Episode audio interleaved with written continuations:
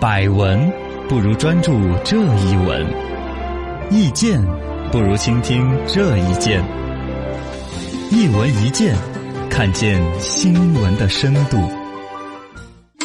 深度。所以说，二零一九年度中国家庭孕育方式白皮书，最近呃最吸引人的无疑是这个白皮书发布过后呢，上面有一个九五后全职妈妈占比达到百分之八十二，这个引起了网友的惊呼，就这么多二十五岁以下的人都做了全职妈妈。呃，过去呢是妇女能顶半边天，现在呢是九五后全职妈妈占了八成。我觉得你们这种调侃本身就对女同胞的一种不尊重。啊也就是说，言下之意，以前女同胞们都在上班，然后就妇女能顶半边天，对现在妇女在带孩子了，嗯，好像又在妇女感都慨了不顶半边，不是妇女就不顶半边天了 吗？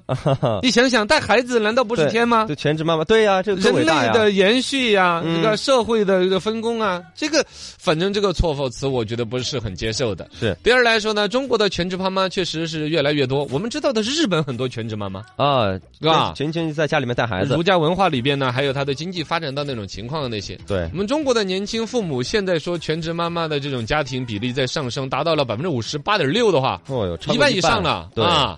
呃，然后呢，主要说是集中在这个95一线城市，呃呃，这等一个是九五后的年轻妈妈占多，对你，本身现在刚当妈的也就偏这一辈儿了，是是不是嘛？ 95而一个是集中在第一线城市，嗯，就不是什么一线、二线城市，偏什么三四五线城市啊居多。下线城市，哦，这种所谓的低线城市呢，有一个原因是它的本身那个地方，比如说父母基本上都给孩子这一辈儿把婚房准备好了，嗯也会接济子女，对而且三四线、五线城市呢，可能经济压力不是那么大，那你说有啊个十几万，可能就整一套房子体体面面的，对对有个对一个月三千来块钱的工资，就对够他了的就嗯菜价、房价、生活支出压力不大，嘎，他有有这样一个原就因可以做在全职那妈儿。妈，嗯，呃，二一个呢，其实也是，尤其说你说九五后占比大，因为越是这后边生孩子的年轻一辈儿，对于小孩的教育更重视。嗯，这倒啊也是，你养孩子都是投资未来嘛，这个观念已经越来越普及。是吧？很多人就愿意暂时的放弃职场。你嗯说你这儿工作，尤其他在三四五线城市的话，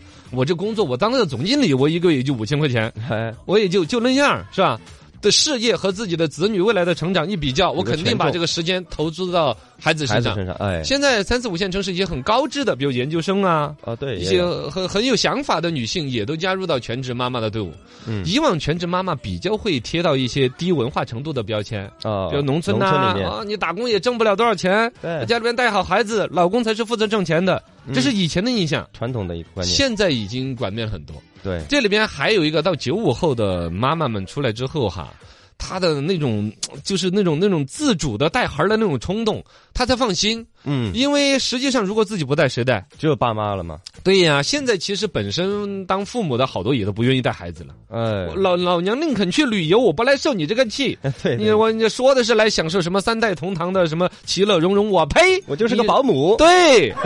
当父母的一个就不愿意带了。对啊，林肯，我给你贴补三百块钱一个月，你自己请钟点工，啊我都不愿意来受你那个气。父母想得更开了。是，而一个当这个妈的，好多也不愿意接受父母的带，哎因为你看前两年讨论那个话题叫原生家庭，嗯，好多八零后、九零后都来反思自己性格里边的一些缺陷呐、就因为原生家庭造成的，哦，就是父母造成的，我才不让这个自己的孩子受这个苦呢。对我要用现在最高科技的网上查来的帖子里边教我的带儿的方法。 对，觉得正确的方式来教育，哦，我要坚持用妈妈群里边